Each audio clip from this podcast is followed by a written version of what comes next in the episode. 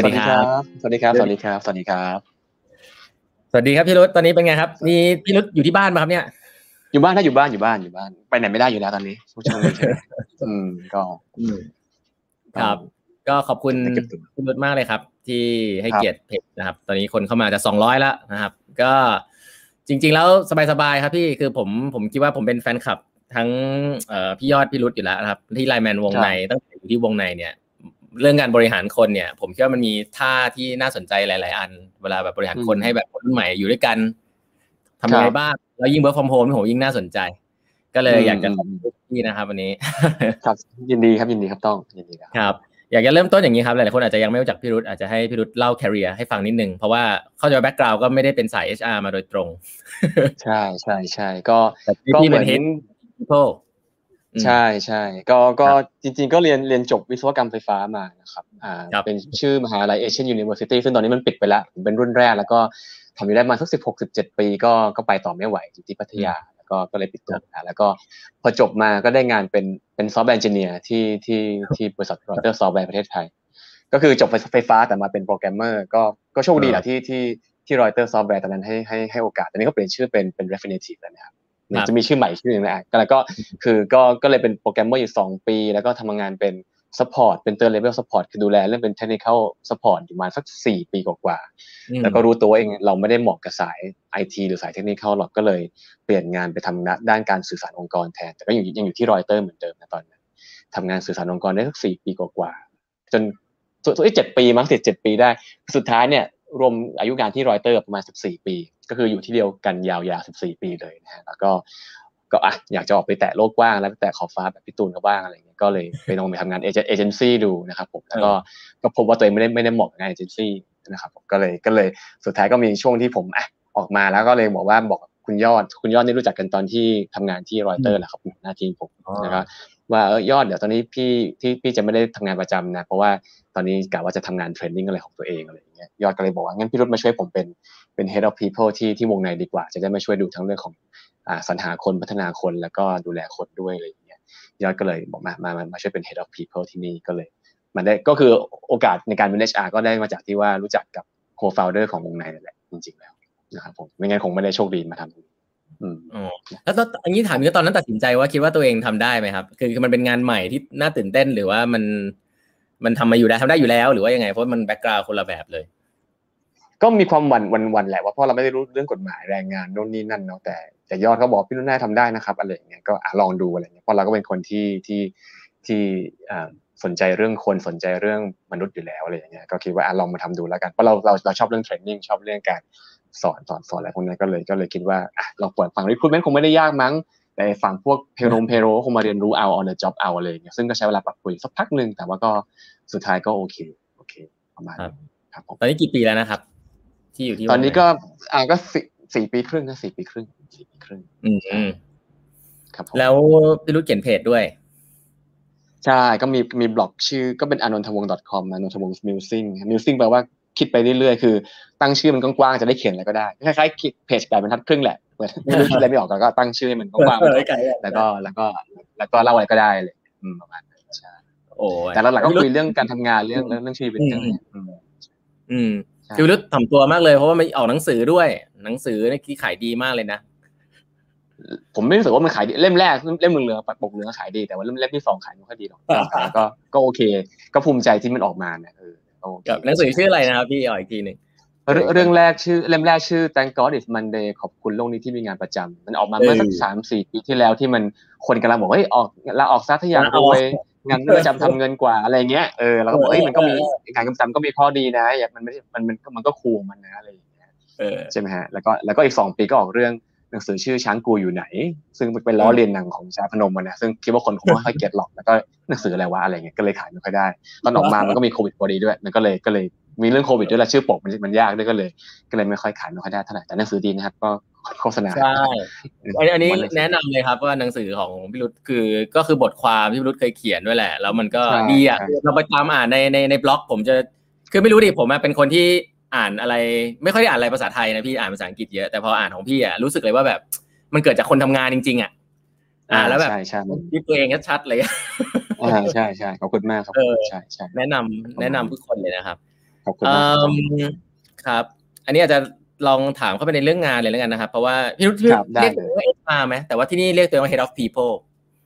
ก็เรียกว่า Team People แล้วกันก็ผมก็เพิ่งได้ยินชื่อตำแหน่งนี้ตอนได้จากปากคุณยอดแหละว่าเอ้ยให้พี่มาเป็น Head of People นะอะไรอย่างเงี้ยก็โอเคเป็นก็เป็นอะไรเงี้ยก็เจตนาคือเหมือนให้มันให้ Team People มันก็เพื่อให้รู้ว่าเรา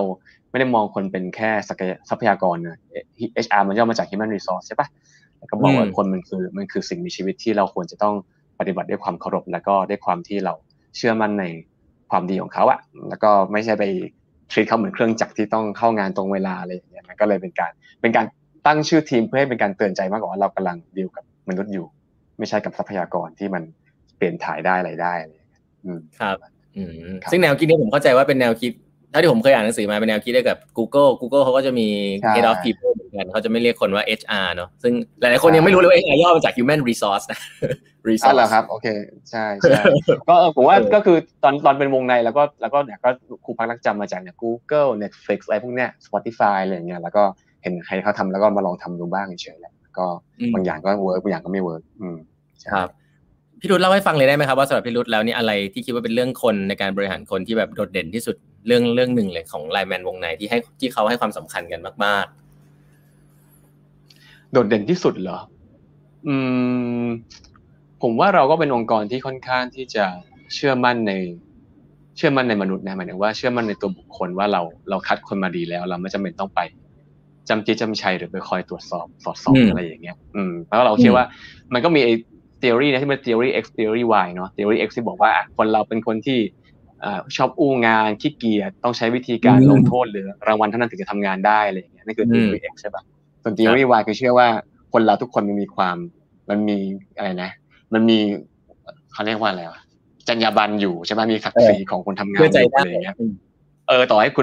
ณไม่ไปตรวจสอบเค้าหรือให้รางวัลเค้าว่ายังไงเค้าก็อยากทำงานให้ออกมาได้ดีอยู่แล้วเพราะอยากจะภูมิใจในงานตัวเอง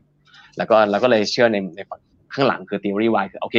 แล้วก็ให้อิสรภาพเรารับคุณเข้ามาแล้วแล้วให้อิสรภาพคุณในการทำงานจะไม่เวลาไม่มีตอกมงตอกบัตรซึ่งมันก็ธรรมดาสมัยนี้นะแต่ว่าสิ่งที่คนมักจะว้าวก็คือว่าเราไม่ได้จำกัดเรื่องวันลาใช่ไหมซึ่งคนก็ถามว่าทำได้ด้วยเหรอแล้วเขาจะไม่ลากันตลอดเวลาหรอซึ่งมันก็พบแล้วว่ามันไม่จริงสุดท้ายแล้วคนก็ลาเท่าที่จะลาได้อยู่ดีแหละแต่มันก็เป็นสิ่งที่เป็นจุดเด่นของวงในหรือไลน์แมนวงในมาตลอดว่าเราไม่ได้มีจำกัดวันลาให้กับพนักงานผมว่าอันนี้เป็นประเด็นที่น่าสนใจมากเลยครับเพราะว่ามันมีหนังสือของ Netflix ที่ออกมาแล้วก็พูดเรื่องพวกเนี้ยแล้วก็จะมีคนเล่นว่าทำได้เหรอเมืองไทยนี่ผมเพิ่งได้ยินจากที่พี่พูดว่าผมรู้ว่าวงในมีทำเรื่องพวกนี้อยู่แต่ว่ามันถือว่าโปรแกรมเนี้ยถือว่าโอเคเลยใช่มั้ยครับทำแล้วถือว่าโอเคแต่ว่าผมก็มี challenge นะว่าพอมันไม่มีจำกัดเวลาเนี่ยเค้าก็จะบางคนก็ไม่กล้าลากันไงมันก็ผมคิดว่าในหนังสือ Netflix มันก็บอกว่าถ้าจะให้คนกล้าลาหัวหน้าทีมก็ต้องลาด้วยเลยซึ่งใช่เพื่อให้เป็นตัวอย่างให้ดูนะอะไรอย่างเงี้ยซึ่งผมก็เอาจริงๆก็ตัวเองก็ยังช่วงเอางี้ปีที่ผ่านมาไม่ค่อยได้ลาเพราะว่ามันมีโควิดไม่รู้จะลาไปไหนใช่ป่ะแล้วธุรกิจมันเดือดด้วยใช่มั้ยเราก็รู้อยู่ในธุรกิจนี้แต่ว่าตอนที่เป็นสัก 2-3 ปีที่แล้วก็ลาประจำนะลาสักปีละ15 20วันเลยอย่างเงี้ยก็พยายามลายาวๆให้น้องๆเห็นแต่ว่าผมว่าข้อดีคือมันไม่ต้องมานั่งกังวลไม่ต้องมานั่งนับวันเลยว่าฉันลาไปแล้วกี่วันจะเหลือวันลากี่วันคือจะลาเมื่อไหร่ก็ลาไปเถอะสุดท้ายแล้วงานก็เท่าเดิมจริงๆแล้วใช่มั้ยถ้าเกิดเรารับผิดชอบกับงานเราก็ทำงานได้อยู่คืออันนึงที่ในหนังสือ Netflix มันดีมากคือบอกเอ้ยคุณทำงานบางคนทำงานตั้งแต่บางคนทำงาน 9:00 นแล้ว 6:00 นใช่มั้ยแต่บางคนทำงานตั้งแต่ 7:00 นถึง 2:00 นอย่างเงี้ยเวลาทำงานมันต่างกันตั้งแบบกี่ตั้ง 30% น่ะใช่มั้ยดังนั้นการที่คุณจะลางาน5วัน10วันไม่ต่างกันหรอกเฮ้ยก็ลงกับไปผมเงียบก่อนนะคะนะครับมันก็เลยแปลว่าเอ้ยงั้นจะคุณจะลา10วันหรือ15วันมันไม่ได้แมทเทอร์อยู่นะเพราะว่าชั่วโมงการทำงานมันไม่ได้ต่างกันมากนะครับก็เลยใช้แล้วก็โอเคก็ดีมันก็เป็นอีกเรื่องนึงที่ไม่ต้องมานั่งแทร็กกันก็ง่ายดีอะไรใช่แต่ก็มีบางคนที่ส่วนใหญ่คนที่ลาเยอะๆเป็นคนที่ไฮเพอร์ฟอร์เมอร์รู้ป่ะนี่เหรอก็มีจริงผมว่ามันมีน้องที่แบบระดับจีนเนี่ยสัตว์ที่เขาลาปีละ20กว่าวันเลยเพราะเขาทำงานเสร็จนะครับผมชอบมากเลยพี่ผมแบบลาถ้าเกิดที่อื่นคงไม่ได้ผมลาขนาดนี้เลยใช่มั้ยหรือบางคนที่เป็นเซลล์ที่เขาขายได้เยอะเขาก็ลาเพราะเขาปิดยอดได้แล้วเขาก็ลางานไปเที่ยวสมัยที่ยังเที่ยวได้นะตอนนี้ก็จะลาไปไหนใช่ไหมมันก็เลยตรงข้ามกันคือไอ้คนที่จะ abuse ระบบมันนี้ไม่เยอะหรอกขนาดตอนนี้องค์กรเรามี 700-800 คนก็ไม่ได้มีคนที่ทำอย่างนั้นอ่ะก็เลยเชื่อว่ามันก็น่าจะเวิร์กนะแต่สุดท้ายมันกลับมาที่ว่าเราได้คนที่ ที่เราเชื่อใจแล้วก็ไม่เอาเปรียบคนอื่นมาหรือเปล่าอะไรเงี้ยครับนี่ผมอยากแตะเรื่องนี้เลยครับเพราะว่าเรื่องนี้ผมว่าองค์กรหลายๆที่เนี่ย challenge เรื่องนี้มากแล้วก็พี่รุตเล่าเนี่ยผมว่ามันเป็นภาพฝั่งดีแหละไอ้ฝั่งไม่ดีเราอาจจะคุยว่ามันก็คงมีคน abuse บ้างแหละแต่ละหลักๆน่าจะเป็นเกิดจากการทำไมองค์กรอื่นสามารถทำสิ่งนี้ได้ไหมครับอะไรที่มันเป็นสิ่งที่สำคัญผมว่าสิ่งเดียวที่วงในตอนนี้เป็นไลน์แมนวงในแต่สมัยที่เป็นวงในมันเริ่มทำเนี่ยสิ่งเดียวที่เรามีที่แตกต่างจากคนอื่นคือแค่ความกล้าที่จะลองเองไม่มีอย่างอื่นเลยกล้าที่จะลองว่าเราใช้ในวัยนี้ที่เราเป็นดูเป็นยังไงถ้ามีเวิร์กก็เปลี่ยนเท่านั้นเองใช่ไหม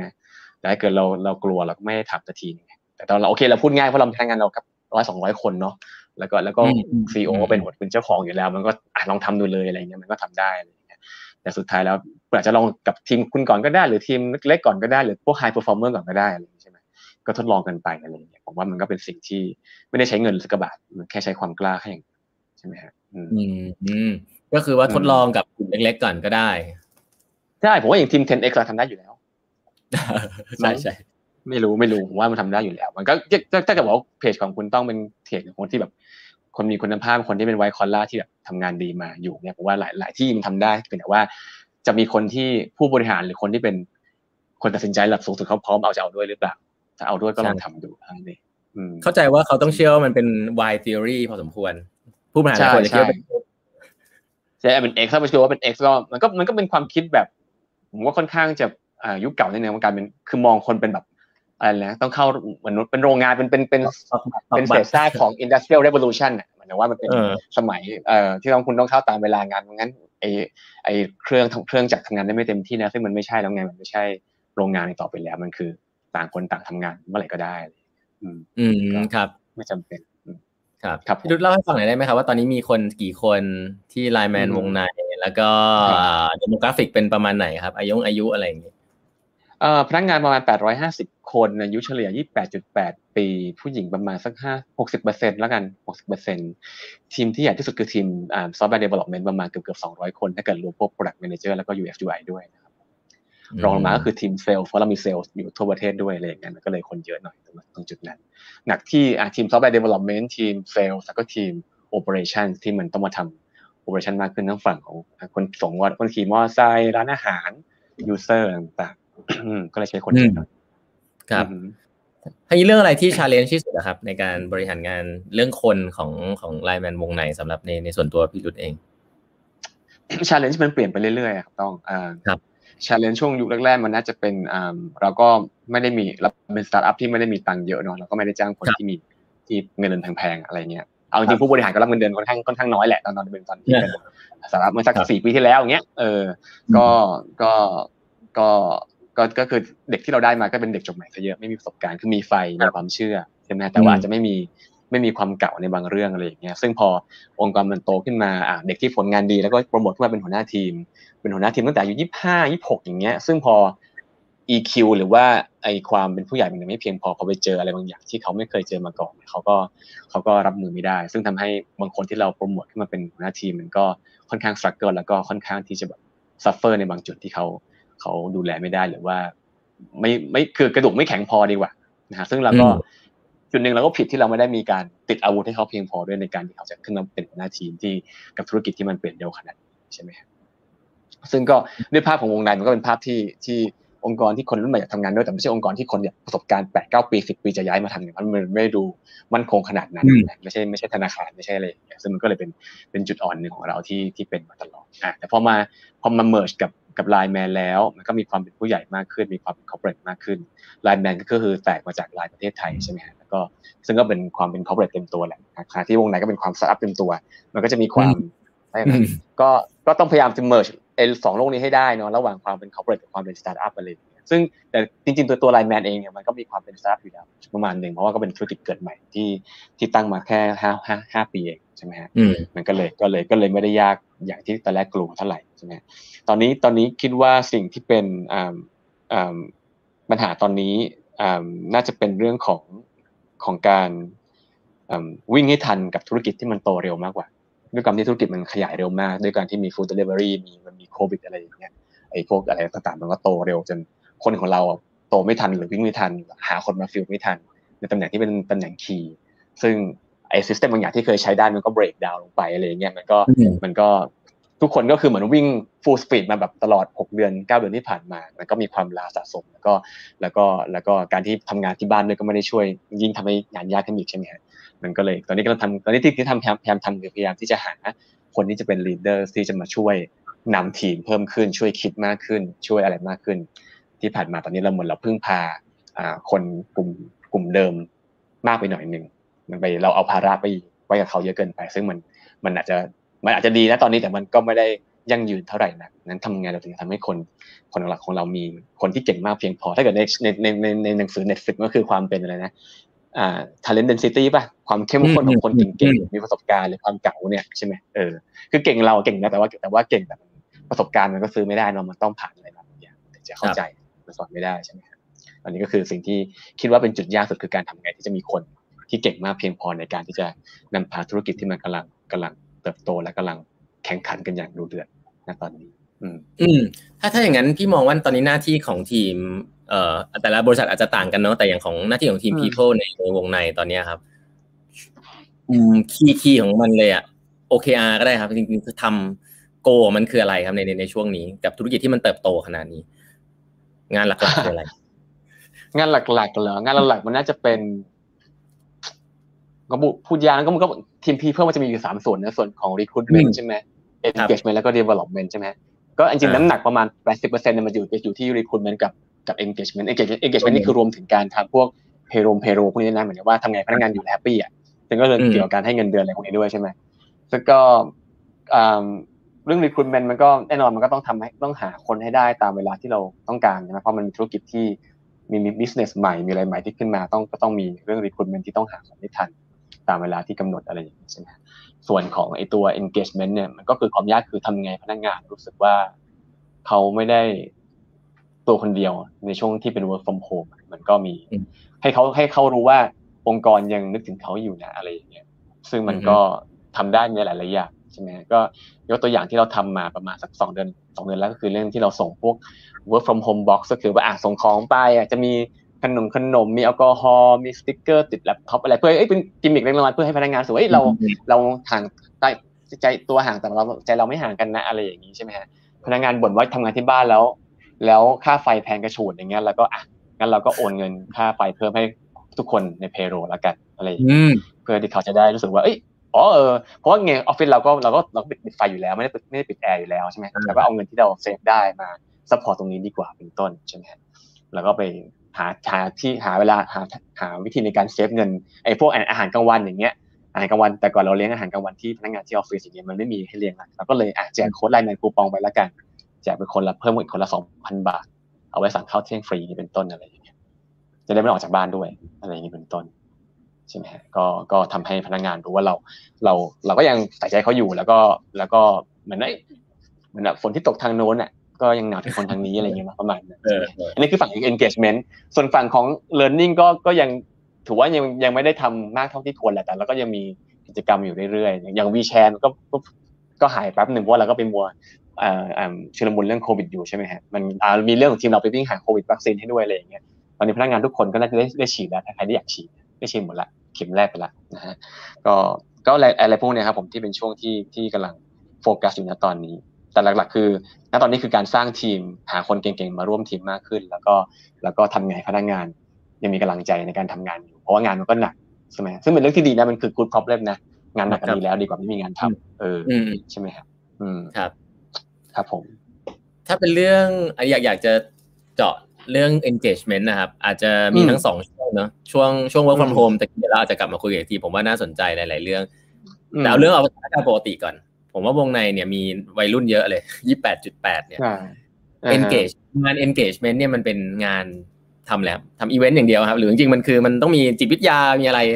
ทำอะไรกันบ้างครับงาน engagement engagement มันก็ตั้งแต่วันแรกที่เข้ามานะเรื่องboot camp ใช่ไหมซึ่งทุกครั้งที่มี boot camp ก็ผมก็คุณจะมีคุณยอดเป็นคนพูดเปิดแหละ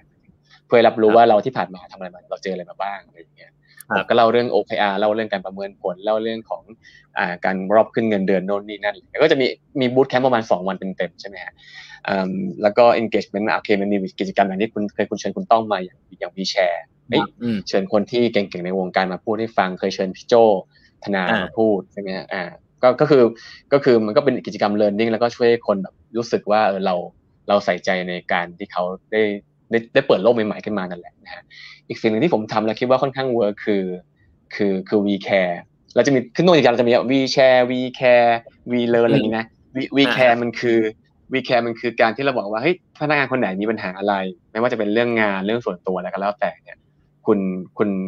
ณ Slack คือไอ้ตัว messaging ในองค์กรเนาะไฮไลน์นั่นแหละก็ Slack มาหาทีม people คนไหนก็ได้ที่คุณสนิทใจด้วยมาขอคุยด้วยมันคือคล้ายๆเป็นศาลาคนเศร้านิดนึงให้มานั่งคุยกันมาคุยเรื่องอะไรก็ได้อกหักมาก็ได้หรือว่าที่บ้านมีปัญหาอะไรมาก็คือถ้าคุณกับคุยหัวหน้าทีมหรือเพื่อนร่วมงานแล้วคุณยังรู้สึกว่ายังมีอะไรที่มันยังค้างคาอยู่ก็มาคุยกับทีม people ได้ก็คือบอกพี่ขอ we care หน่อยขอ we care หน่อยอะไรอย่างเงี้ยซึ่งผมว่ามันเป็นสิ่งที่ดีที่ทำให้รู้สึกว่าทีม people ที่นี่คนเข้าถึงได้อะไรได้จะคุยกับผมก็ได้หรือคุยกับน้องๆอีกคนอีกมา10คนในทีมก็ได้อะไรอย่างเงี้ยนะมันก็เป็น we care ที่มันไม่ได้มี framework อะไรหรอกแต่มันคือสิ่งที่เราบอกว่าเราเป็นทีมที่คุณทุกคนเข้าถึงได้นะแล้วก็พร้อมที่จะคุยคุณเสมอใช่ไหมครับอีกอันหนึ่งที่ทำแล้วค่อนข้างดีคือเวลาที่เด็กเขาผ่านโปรเนี่ยก็จะมีผมกับน้องอีกคนที่เป็นแมเนเจอร์ช่วยกันวันออนวันกับเขาว่าอ่ะถัดอยู่มา3เดือนเป็นยังไงบ้างอะไรที่คุณแฮปปี้ไม่แฮปปี้เพื่อนร่วมงานที่คุณชื่นชมมีใครบ้างเวลาอะไรที่ช่วงที่คุณเครียดสุดคือช่วงไหนผลงานที่ภูมิใจคืออะไรถ้ามีอะไรอยากจะขอพี่ยอดได้จะขอเรื่องอะไรอะไรอย่างเงี้ยเพื่อที่เราจะได้เข้าใจสิ่งที่เขาอยู่ในใจเขาหลังจากทำงานมาที่นี่นานเพียงพอที่จะประเมินได้แล้วว่าเขาเหมาะหรือไม่เหมาะกับที่นี่ยังไงบ้างอะไรอย่างเงี้ยมันก็ช่วยเรารู้จักว่าเป็นการสร้างความสัมพันธ์เหมือนการคุยวันๆอาจจะเป็นแค่ครั้งเดียวแล้วมั้งจนกว่าเราจะได้เจอกันทีในวีแคร์หรือตอนที่อะไรก็แล้วแต่อะไรอย่างเงี้ยก็ทำให้ทีม people ได้รู้จักกับพนักงานทุกคนว่างั้นเถอะก็เป็นสิ่งที่ไม่ค่อย scalable แต่ก็คุ้มที่จะลงทุนที่จะทำณตอนนี้ยังทำบ่อยก็ทำต่อประมาณนั้นนะครับอันนี้อยากจะต่างแตะนิดนึงว่ากิจกรรมคือผมรู้สึกว่า HR ทีม people ในวงในเท่าที่พูดมาเนี่ยกับ corporate HR ใน corporate เนี่ยใช้เวลาต่างกันควรนะฮะในการแบบในไม่รู้ดิผมอาจจะไม่ค่อยได้เจอในองค์กรใหญ่เราจะไม่ค่อยเห็นหน้าทีม HR เท่าไหร่คือแนวคิดคืออะไรครับในทีม people ว่าแบ่งใช้เวลาไปกับอะไรบ้างครับสิ่งที่ผมให้ความสำคัญที่สุดเรื่องนึงก็คือเรื่องการสร้างความไว้เชื่อใจเนาะเรื่องการสร้าง trust อะไรอย่างเงี้ยอย่างตอนที่ LINE MAN มาเมิร์จกับวงในอย่างเงี้ยโอเค CEO ก็เป็นคนของวงในเดิมใช่ไหม HR ก็เป็นของวงในเดิมอีกอะไรอย่างเงี้ยแล้วเขาต้องมาจากความ job security จากฝั่งจากที่เคยอยู่ LINE มาแล้วมาอยู่กับวงในแล้วมันหลายอย่างความแน่นอนหลายอย่างมันเยอะมากอะไรเงี้ยผมก็พยายามทำไงที่จะสร้างความเชื่อใจได้ก็ผมก็เริ่มต้นด้วยการนัดวันกับคนที่เป็นเฮดใน LINE MAN ทุกคนนั่งคุยกันร้านกาแฟอะไรอย่างเงี้ยเพื่อเข้าใจว่าเขามีคอนเซิร์นอะไรบ้างแล้วก็รู้จักกันไว้อะไรอย่างเงี้ยเพื่อที่จะนั่นด้วยแล้วผมก็ส่งน้องทุกคนที่ในทีมไปคุยกับพนักงาน LINE MAN เดิมก็เป็นแบบอาจจะเป็นโฟกัสกลุ่มหรือก็ไม่ใช่โฟกัสกลุ่มคือเป็นนั่งอัน1คนต่อ2คนต่อ5 6คนอะไรเงี้ยเพื่อจะได้ทำความรู้จักกับทุกคนที่มาจาก LINE MAN อะไรเงี้ยจะได้ให้เขารู้ว่าทีม people เป็นประมาณนี้นะเรามีเราฟีลลิ่งประมาณนี้แหละคือเข้ามาคุยได้เสมออะไรอย่างเงี้ยก็เลยเน้นกับการโผล่หน้าไปให้เห็นแล้วก็เข้าไปพูดคุยอะไรอย่างเงี้ยใช่ไหมฮะแต่สิ่งที่ยังไม่ได้ทำเท่าที่ควรก็คือเรื่องของการเก็บข้อมูลให้มันเป็น systematic มากขึ้นนะอาจจะไม่เคยทำ employee survey แบบจริงจังขนาดนั้นอะไรอย่างเงี้ยแต่ว่าก็กำลังจะเริ่มทำแล้วยิ่งตอนนี้มันไม่ทางเจอหน้ากันได้หรือว่าไม่ได้แบบไปนั่งในห้องเดียวกันได้เนี่ยก็ต้องเริ่มทำแล้วว่าเป็นยังไงกันบ้างแล้วอยู่บ้านทำงานมา3-4 เดือนแล้วเป็นยังไงบ้างมันก็มีบางอย่างที่มันอยู่ในไพป์ไลน์ที่จะทำอยู่ใช่ไหมฮะก่อนหน้านี้ก่อนที่จะต้องช่วงปีที่แล้วที่มันกลับมาทำงานออฟฟิศได้ช่วงหนึ่งก็มีแบบจัดแบบไอ้นะ Hello มันชื่อกิจกรรมชื่อ Hello Strangers นั่งแบบให้พนักงานที่ไม่เคยรู้จักกันก่อนมาได้คุยกันแล้วก็แบบเป็นคล้ายๆ speed dating อ่ะให้มาเจอกันแล้วคุยกันแค่2 นาทีแล้วสอดคู่ไปเรื่อยๆอะไรเงี้ยโดยมีทีม people เป็นคนที่คอยอำนวยความสะดวกให้อะไรอย่างเงี้ยก็มีพยายามทำแต่ทำได้ไม่มากนะเพราะมันก็มีช่วงโควิดมันก็ต้องพยายามรักษาระยะห่างโน่นนี่นั่นใช่ไหมครับก่อนหน้านี้ครับไอเดียเหล่านี้มาจากไหนครับทีม HR คิดกันเองหรือว่ายังไงครับคิดกันเองนะคิดกันเองก็อย่างพวก We Care หรือพวกคุยกันเด็กผ่านโปรหรือพวกHello Stranger นี่น้องๆเขาคิดกันมาอะไรอย่างเงี้ยก็โชคดีที่นี่เขาก็ค่อนข้างเปิดกว้างในเรื่องของให้น้องๆเสนอไอเดียอะไรมาแล้วก็ถ้าคิดว่าดีก็ลองทำไปเลยมันไม่ได้มี risk อะไรอยู่แล้วก็คือเอาอันนี้ด้วยตัวคุณยอดเองก็เป็นพวก risk taker อะไรเงี้ยมันก็เลยแค่นี้มันจิบลอยมากทำเลยอะไรอย่างเงี้ยก็มันก็เลยไม่ได้ยากอะไร คือฟังไปเหมือนเป็นทีม HR ที่ embrace เรื่อง experiment เหมือนกับทางธุรกิจเลยก็คือว่าคิดว่าผมเรื่องนี้เป็นเรื่องที่ใหม่สำหรับองค์กรใหญ่ๆนะทีม HR เนี่ยจะกลัวเรื่องทดลองมากเพราะเป็นเรื่องคนไงแต่สำหรับที่เนี่ยคิดว่ามันลองได้ใช่ลองได้ใช่ไหมครับก็ตอนนี้มันก็ยังมีจุดอ่อนแหละก็รู้ว่าพนักงานก็ยังไม่บางอย่างมันยังไม่เรียบร้อยพวก system เรายังไม่ค่อยดีเท่าไหร่ซึ่งก็กำลัง work กันอยู่แต่ก็ต้องใช้เวลาแต่คิดผมว่าช่วงแรกผมไปโฟกัสที่การสร้างความเชื่อมั่นแหละมันก็ผ่านจากการที่เราทำหลายๆอย่างนะแบบที่เราหาวัคซีนมาให้นู่นนี่นั่นอะไรอย่างเงี้ยแล้วก็เรื่องของการที่เราส่งไอ้ work from home box ไปให้ที่เรา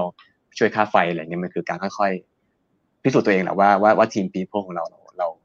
แคร์คนจริงๆอ่ะไม่ได้แค่พูดหรือว่าไปแค่ไม่ได้แค่โฆษณาหรือ PR เฉยๆสิ่งที่เราทำข้างในกับสิ่งที่เราเอางี้ข้างนอกยังไงข้างในอย่างนั้นน่ะสิ่งที่คุณเห็นข้างนอกอ่ะมันคือสิ่งที่เกิดขึ้นข้างในจริงๆเราไม่ได้พูดอะไรที่เกินเลยความจริงเป็นการสร้าง trust เลยใช่ครับผมตอนนี้ทีม HR มีกี่คนนะครับพี่กับพนักงาน850ตอนนี้สัก10ต้น10คน12คนมั้ง12คนฮะโอ้ซึ่งมันก็ค่อนข้างใหญ่แล้วนะแต่นี่มันต้องใหญ่เพราะว่ามันรีคูดตอนนี้รีคูดกันหนักมากอะไรเงี้ยมันก็เลยต้องทีมรีคูดต้องใหญ่หน่อยครับอยากจะฟังเรื่องว่าถ้าเป็นองค์กรใหญ่ๆอ่ะเขาจะมีงานเอางี้ก่อนงานบริหารคนเนี่ยพี่รู้ว่ามันเป็นงานของ HR หรือเป็นงานของ LINE Manager บริหารคนเหรอผมว่าก็เป็น LINE Manager นะ LINE Manager ทีม HR เป็นแค่เป็นผู้ช่วยแล้วกันเป็นผู้สนับสนุนแหละให้มันทุกอย่างมันง่ายขึ้นอะไรอย่างเงี้ยไม่ใช่ไปขวางทางเขาอะใช่ไหมครับบางที HR เราเผลอคิดผมไม่รู้นะผมสังเกตเราเองว่า HR มันบางทีเราชอบนึกว่าตัวเองเป็นคล้ายๆเจ้าหน้าที่สถานทูตบางที่อะนิสัยไม่ดีเลยอะคือคุณคิดว่าทุกคนต้องมางอคุณว่าคุณเป็นคนถือดาบเนี่ยซึ่งมันเป็น mindset ที่ผมว่ามันไม่น่ารักเลยอะแล้วมันไม่ได้เหมาะกับคนยุคนี้แล้วอะไรอย่างเงี้ยเพราะนั้นการเป็น HR มันถ้าคุณทำงานดีคุณก็ให้คุณได้มหาศาลแต่ถ้าคุณทำแบบวิธีคิดแบบยุคเก่าอีกแล้วคุณยังจะคิดว่าทุกคนต้องมางอคุณอีกเนี่ยคุณก็สร้างบาปกรรมนั้นจริงๆแล้วอ่ะใช่มั้ยผมคิดว่าเราคือเราเข้าใจอยู่แล้วว่าคนต้องการอะไรมันไม่ได้มีอะไรที่มันยากมันแค่ common sense อันการเอาใจเขามาใส่ใจเราแต่โอเคเราต้องการผู้รักษากฎระเบียบบางอย่างอ่ะนะให้มันต้องมีหลักการแต่ว่าแต่ขณะเดียวกันคุณก็ต้องเฮ้ยนี่คุณรับเข้ามาเองนะเว้ยทำไมคุณไม่ไว้ใจเขาวะอะไรอย่างเงี้ยมันก็ต้องบาลานซ์ดีประมาณว่าของการรักษากฎเกณฑ์กับการที่คุณช่วยเปิดทางให้เขาได้ทำในสิ่งที่เขาควรทำไม่ให้มาเสียเวลากับอะไรก็ไม่รู้อะไรอย่างเงี้ยใช่ไหมครับแล้วโ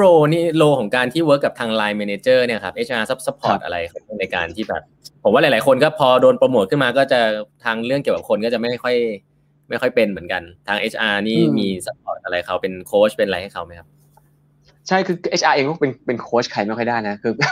พราะทีม HR ผมก็ค่อนข้างเด็กเพราะทีม HR ผมก็ค่อนข้างเด็กเพราะว่ามันรับเด็กเข้ามาใช่มั้ยที่เราให้ร้อยฟังอะไรอย่างเงี้ยแต่ว่าที่เป็นที่เคยทำตอนนี้ก็ไม่ค่อยได้ทำเพราะเวลามันเหลือน้อยก็คือว่าเราก็มี manager onboarding program ที่สอนพวกเนี่ยทักษะเรื่อง coaching เรื่องการให้ feedback เรื่องอะไรก็แล้วแต่ใช่มั้ยแล้วพอจบแล้วถ้าเกิดยังไม่หนำใจเนี่ยเราก็มีแบบเป็นคล้ายๆเป็น mentoring กับผมหรือกับยอดได้ใคร request มาก็ได้แต่เราก็จะรับอาจจะควอเตอร์นึงไม่เกิน4คนหรือ6คนเลยอย่างเงี้ยแล้วก็เราก็เจอกันประมาณแบบนี้ดีจังเลยอ่ะใช่แล้วก็อีกอันนึงที่ทำแล้วค่อนข้างดีคือที่ผมเล่าให้คุณต้องฟังว่าเมเนเจอร์ใหม่ที่อายุ26 27ขึ้นมาแล้วเค้า struggle อย่างเงี้ยแล้วเค้าแบบแล้วก็เราไม่มีเวลาผมก็ย่อมไม่มีเวลาพอที่จะไปดูแลทุกคนก็อ่ะงั้นเราจับคู่เมเนเจอร์ใหม่กับคนที่เป็นไดเรคเตอร์ได้ไหมให้เป็น mentoring แหละแล้วก็แต่ให้เจอคนที่เก่าๆไปเลยอะไรเงี้ยไม่ใช่แค่เมเนเจอร์ไม่ใช่แค่ LINE Manager เค้าแต่เป็นแบบระดับเฮดหรือไดเรคเตอร์เป็นให้เค้าปรึกษากันได้อะไรได้ซึ่งก็ช่วยได้พอสมควรนะหมายถึงว่าของบางอย่างมันต้องแบบผ่านมาจริงๆถึงจะแชร์ให้ฟังได้หรือว่าอธิบายเข้าใจได้อะไรประมาณนั้นแล้วก็คือเหมือนเดิมเรามีหน้าที่แค่จับคู่ให้เขาอะไรเงี้ยแฟซิลิเทตให้เขาโน่นนี่นั่นให้มันเกิดขึ้นใช่ไหมแต่เราไม่ได้ลงไปสอนอะไรเองหรอกจริงๆแล้วหน้าที่อย่างทีมเทรนนิ่งหรือเลิร์นนิ่งเนี่ยเราก็ไม่ได้สอนอะไรเยอะนะเราแค่เปิดทางให้คุณเรียนรู้ด้วยตัวเองได้ง่ายขึ้นมากกว่าเช่นเรามี beneficial reflex ปีละ 30,000 บาทอย่างเงี้ยที่คุณจะไปซื้อหนังสือหรือคุณจะไปซื้ออุปกรณ์กีฬาไปลงวิ่งมาราธอนอะไรก็แล้วแต่คุณก็มาเบิกตรงนี้ได้อะไรเงี้ยก็คือเป็นการอำนวยความสะดวกที่คุณอยากจะไปทำอะไรที่คุณคิดว่ามันดีต่อตัวคุณเนี่ยใช่ไหมฮะเพราะเดี๋ยวนี้คุณจะคือมันไม่ใช่หาความรู้ให้เขาแล้วมันทำไงให้เขาอยาก ถ้าเขาอยากหาความรู้ว่าทำไงเขาหาได้ง่ายขึ้นเท่านั้นเองแต่เรื่องแบบจะหาใช่ไหมเราไม่ใช่คนที่จะไปสอนคนแล้วว่าเขามันมีคนที่เก่งกว่าเราตั้งเยอะ10เท่า100เท่าอยู่แล้วครับคือผมที่ผมฟังแล้วผมชอบเพราะว่ามันดูเป็นรูปธรรมดีแล้วก็เราชอบพูดกันว่ามันเป็นยุคที่แบบคอนเทนต์ข้างนอกมันเยอะมากแต่ก็องค์กรเยอะมากที่ยังแบบก็ยังพยายามฟอร์สพนักงานให้เทรนนิ่งในกรอบของตัวเองมีเทรนนิ่งใช่ไอเรื่องพวกอะไรนะ competency อะไรเงี้ยผมไม่ค่อยเชื่อนะคุณความ competency ที่คุณ define มาเดี๋ยวปีหน้ามันก็หมดอายุแล้วอะใช่ไหมคุณก็อ้าวฮัลโหลผมดับไปป่ะเนี่ยฮัลโหลอ๋อค้างตะกี้ค้างเนาะอ๋อโอเคโทษทีครับของผมอาจจะผมพูดเรื่อง competency แหละว่าคุณมานั่ง define competency อยู่ครึ่งปีเดี๋ยวปีหน้ามันก็หมดอายุละมันไม่ได้มีประโยชน์อะไรที่คุณจะมาเทรนนิ่งแบบมาหาแก็บอะคือแก็บมันเห็นอยู่แล้วว่าเอ้ยคนนี้ทำงานตรงนี้ไม่ได้ก็ไปเรียนมาแค่นั้นเองอะไรอย่างเงี้ยใช่ไหมฮะมันก็เลยคือผมว่าปัญหาหลักขององค์กรปัจจุบันมันคือการที่เรายังไปยึดติดกับเครื่องมือเก่าๆที่มันใช้ไม่ได้แล้วอะมันเหมือนมันถ้าเกิดหนังสือเล่มนึงที่ผมชอบมากชื่อ Brave New Work นะครับของ Aaron Dixon เนี่ยผมเขาจะเปรียบเทียบว่า culture องค์กรมันเป็นเหมือน OS อ่ะ Operating System อ่ะถ้าคุณมี OS ที่มันไม่ดีอ่ะคุณก็จะรันโปรแกรมใหม่ๆไม่ได้ไงคุณไม่สามารถจะรันซูมอยู่บน Windows 98 ได้นึกออกป่ะถ้าคุณยังใช้ Windows 98 อยู่เนี่ยคุณจะทำคนใหม่ๆมาก็อยู่ไม่ได้ไงหรือว่าคุณจะทำอะไรใหม่ๆไม่ได้คุณมีกระบวนการคิดหรือว่า framework ที่เป็นแบบเก่าอยู่มีความเชื่อแบบ theory x อยู่เนี่ยมันก็ไม่ได้สอดคล้องกับคนรุ่นใหม่ที่เขามีความสามารถมันก็เลยต้องเปลี่ยนที่วิธีคิดของผู้บริหารอยู่แล้วผมว่าครับมีคำถามครับอันนี้อาจจะลิงก์กับเรื่องตะกี้ว่าในมุมของ HR เนี่ยที่จะ develop manager ขึ้นมาเนี่ยคิดว่า skill set ด้านไหนที่สำคัญของ manager ยุคนี้ครับอาจจะ manager ยุคใหม่เนาะที่บริหารคนใหม่ๆอย่างที่ผมบอกแล้วพวกเราก็ชอบลอกของ Google นะพวก Google เขาก็เป็นท็อปคำนี้นะครับมันจะมี10 attribute ของ Google แหละซึ่งต้องก็น่าจะรู้จักกันข้อแรกคือ be a good coach ใช่มั้ยoxygen แหละ be a good coach ใช่มั้ยอะไรนะ empower team โน่นนี่นั่นอะไรอย่างเงี้ยแล้วก็เอาตัวนั้นเป็นตัวหลักในการเอาไปคิดแหละว่าจะสอนพนักงานให้มันมีครบ10ข้อนี้ได้ยังไงใช่มั้ยฮะแต่ว่าเอาจริงๆอย่างที่บอกเราปีที่ผ่านมายังได้ทำได้ไม่ค่อยดีเท่าไหร่ก็กำลังเนื่องจากเวลาไม่เพียงพอแต่ว่าตอนนี้ก็กำลังจะมีในควอเตอร์นี้แหละในการที่จะบีฟคนให้มีความให้มีข้อมูลให้มีอะไรนะเครื่องมือครบมือกว่านี้อะไรอย่างเงี้ยครับครับผมกับพี่รุ่งกำลังคุยถึงมีคนถามนะครับว่าเราคุยถึงโปรเจกต์ชื่อว่าออกซิเจนนะครับก็ในหนังสือของ Google จะมีเขียนอยู่ลองเซิร์ชอินเทอร์เน็ตจะเจอนะครับว่าออกซิเจนของ Google มันจะเป็นเหมือน90ข้อประมาณนี้ leadership ที่เขาวัดกันก็ลองไปดูกันได้ครับอยากจะคุยเรื่อง recruiting นิดนึงครับเวลาเลือกคนเข้ามาอย่างเงี้ยครับ HR ช่วยเฟรมดูผมว่าต้องมีเรื่อง culture fit แน่นอนอาจจะเล่าแบบเรา culture ของทาง LINE MAN Wongnai เป็นยังไงแล้วเวลาเลือกคนเข้ามาดูยังไงว่า fit กับ culture โอเคดีครับก็แต่ก่อนแล้วก็จะมี culture ตอนสมัยเป็น Wongnai มันจะมี4ข้อนะ impact speed แล้วก็ passion และ flexible ก็คือ impact คือทำงานใหญ่ไม่กลัวแรงกดดันใช่ไหมสปีดคือคิดเร็วทำเร็วเรียนรู้เร็วแพชชั่นคือเป็นน้ำไม่เต็มแก้วเชื่อในสิ่งที่ทำในสิ่งที่เชื่อแล้วก็สุดท้ายคือ flexible คือเนี่ยความยืดหยุ่นแล้วก็พร้อมที่จะปรับตัวไปกับความเปลี่ยนแปลงขององค์กรคราวนี้เมื่อตอนเดือนเมษาที่ผ่านมาหลังจากที่เราเมิร์จกับ LINE MAN มา 6-7 เดือนแล้วเนี่ยก็เราเข้าใจธุรกิจมากขึ้นแล้วก็คิดว่าถึงเวลาที่จะต้องมี core value ชุดใหม่นะครับที่มันสะท้อนถึงตัวธุรกิจเองแล้วก็สะท้อนถึงสิ่งที่อยากจะให้stakeholder ต่างๆไม่ว่าจะเป็นร้านอาหารคนขี่มอเตอร์ไซค์รับทราบด้วยอะไรอย่างเงี้ยก็เลยคิดกันใหม่กับทีม C level มีทั้งหมด3ข้อด้วยกันข้อแรกคือ innovate faster ก็คือมันก็มีคล้ายๆคำว่า speed นะแต่มันต้องการจะบอกว่าเรามีทีม software development มา200คนที่เมืองไทยเราพร้อมที่จะคิดอะไรออกมาใหม่ๆทำฟีเจอร์ใหม่ออกมาเพื่อจะตอบโจทย์คนไทยอย่างรวดเร็วกว่าผู้เล่นอื่นๆในตลาดนั่นคือข้อแรกใช่ไหมฮะข้อ2คือ go deeper คือเราต้องการคนที่เราต้องการที่จะไปทั่วประเทศไทยอยู่แล้วเขาจะแล้วก็มีความสัมพันธ์ที่ค่อนข้างแนบแน่นกับ stakeholder ต่างๆอย่างร้านอาหารแล้วก็มีธุรกิจ POS ที่เอาเป็นธุรกิจการร้านเครื่องจัดการร้านอาหารนู่นนี่นั่นใช่ไหมแล้วก็ในแง่ของคนทำงานต้องการคนที่เข้าใจงานลึกซึ้งด้วยคือเราไม่ต้องการ manager ที่แค่สั่งงานแล้วก็ไม่ได้รู้อะไรอย่างเงี้ยซึ่งอย่างคุณยอดหรือว่าซีเรียลคนอื่นจะค่อนข้างชัดมากว่าเขาจะเข้าใจเนื้องานกับทุกอย่างเวลาทำงานอะไรคือไม่ได้ จะเข้าใจหมดเลยคือรู้ลึกเพียงพอที่จะรู้ได้ว่าคนนี้พูดจริงหรือว่าแถมาอะไรอย่างเงี้ยนั้นคุณต้องการคนที่เข้าใจงานจริงๆไม่ใช่แค่คนที่รู้จักแค่เพียงผิวเผินก็คือ go deeper แล้วก็ลงไปลุยด้านหน้างานได้สุดท้ายคือ respect everyone ก็คือที่เราทุกอย่างที่เราทำเราจะให้ความสำคัญในการที่แบบกลับไปที่คำเดิมแหละหรือว่าเราต้องเคารพคนร่วมงานหรือว่า stakeholder ในฐานะที่เป็นมนุษย์คนหนึ่งอ่ะใช่ไหมว่าเราคงไม่สามารถที่จะ please everyone ได้ถูกป่ะแต่เรา respect เขาได้ใช่ไหมฮะซึ่งบางทีในบางอย่างที่เราทำไปสุดท้ายแน่นอนมันก็มีความไม่พอใจแต่ว่าเราก็ต้องเตือนตัวเองตลอดว่าเราคืออันนี้คือเราทำด้วยความคิดมาดีแล้วว่าเราทำอย่างนี้เพราะเรา respect เขานะครับผมแต่ว่าก็มันไม่ง่ายน่าจะเป็น core value ที่พิสูจน์ยากที่สุดแหละในแง่ของการที่จะทำให้ทุกคนรู้สึกว่าเรา respect เขาจริงๆซึ่งก็ต้องใช้เวลาประมาณหนึ่งอะไรเงี้ยก็ innovate faster go deeper respect everyone อันนี้คือ core value ชุดใหม่ของ LINE MAN Wongnai คราวนี้กลับมาที่คำถามของคุณต้องว่าทีม recruitment มองหาอะไรบ้างในพนักงานที่จะเข้ามาจอยที่นี่เนาะก็เรามีทั้งหมด4มิติด้วยกันนะฮะข้อแรกคือเรื่องของสกิลแน่นอนสกิลคือว่าถ้าคุณจะเป็นตากล้องคุณต้องถ่ายรูปสวยถ้าจะเป็น developer คุณต้องเขียนโค้ดเก่งโน่นนี่นั่นใช่ไหมครับก็จะมีพวกข้อสอบassignment โน่นนี่นั่นเพื่อจะวัดว่าคุณมีสกิลที่เหมาะสมหรือเปล่าใช่ไหมครับข้อที่2คือเรื่องของ potential ก็คือเรื่องของศักยภาพและความทะเยอทะยานว่าคุณต้องการที่จะเติบโตไปกว่านี้อยากจะทำงานให้มันออกมาเป็นรู้ว่าเป็นคนที่โอกาสเป็น high performer ในอนาคตหรือเปล่าตอนนี้อาจจะสกิลไม่ครบก็ได้ไม่เป็นไรแต่ว่าคุณต้องมี potential ประมาณหนึ่งที่มากเพียงพอที่เราจะเชื่อว่าคุณจะพัฒนาต่อได้อีกนะฮะ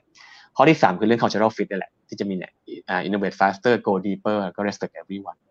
สุดท้ายก็คือเรื่องของ mindset มี growth mindset ไหม